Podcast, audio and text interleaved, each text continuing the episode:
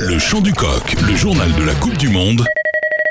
Décryptage. Les Box ont donc battu l'Angleterre. On connaît l'affiche de la finale de cette Coupe du Monde 2023 chez nous à la maison en France. Nouvelle-Zélande, Afrique du Sud, le remake d'une célèbre finale en 1995.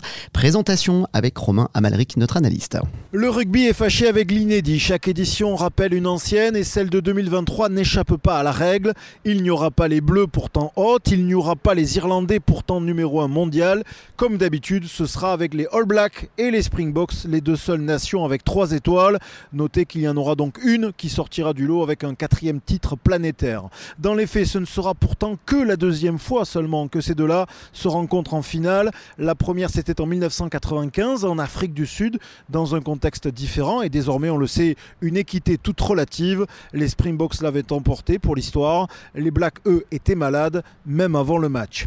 Ce sera donc un peu comme une revanche, surtout après la dernière leçon du mois d'août, lorsque les Box ont infligé aux Blacks une défaite humiliante. C'était à Twickenham en préparation du mondial. Mais depuis, les Blacks ont progressé semblent bien plus fringants et virevoltants que lors de leur défaite inaugurale face aux Bleus début septembre. Sauf que la pluie est attendue samedi prochain à Saint-Denis et on l'a vu hier soir, la météo d'automne n'est pas du goût des acteurs.